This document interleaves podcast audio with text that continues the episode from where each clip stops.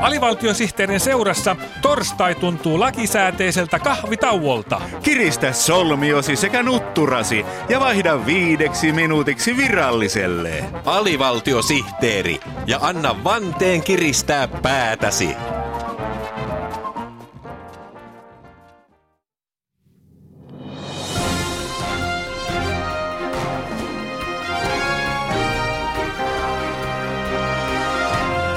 Nyt AVSTTn uutisnenät tarjoavat kuuntelijoiden uutiskorville tuoretta purtavaa. Aiheitamme tänään ovat muun muassa Ilmari Kiannon klassikkokirja Punainen viiva nykyaikaistettiin. Punainen viiva koodi on kaupan kassojen suosikkikirja. Japanilainen elokuvaohjaaja ja kolumbialainen pop-laulaja yhdistävät voimansa. Shakira Kurosawa julkaisee levyllisen elokuvamusiikkia. Vaivalloisesti juoksevat eli klenkkaajat saivat uudet jalkineet. Klenkkarit sopivat hitaaseenkin menoon.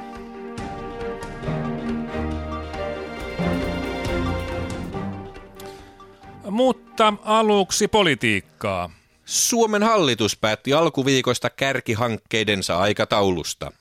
Sipilän hallituksen kärkihankkeella on tarkoitus panostaa erityisesti Suomen kilpailukykyyn, biotalouteen ja puhtaaseen teknologiaan.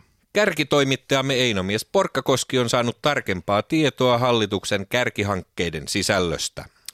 Einomies, nostavatko nämä kärkihankkeet Suomen kehityksen kärkeen? Täällä Einomies Porkkakoski ja toivottavasti nostavat, vaikka nämä kärkihankkeet ovat hyvin yllätyksellisiä. Vai niin?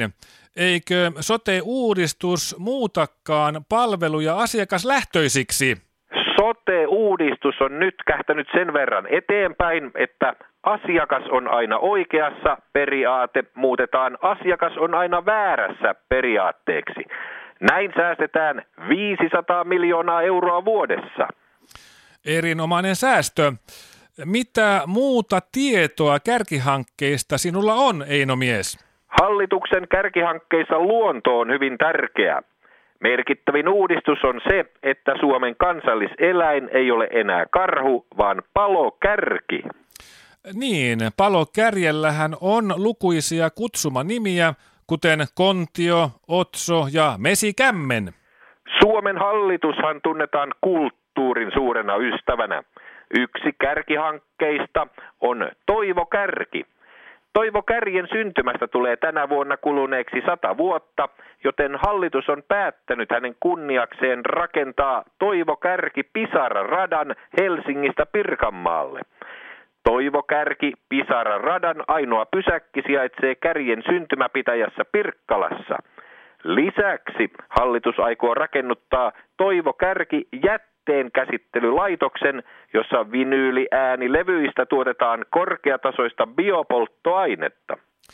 Vaikuttaa siltä, että tässä kärkihankkeessa hallituksella ei ole nuotit hukassa. Innostunein hallitus on kuitenkin kärkihankkeesta, jolla pyritään tylsistyttämään muiden puolueiden kritiikin kärki. Muiden puolueiden puoluetukea leikkaamalla. Täältä tähän.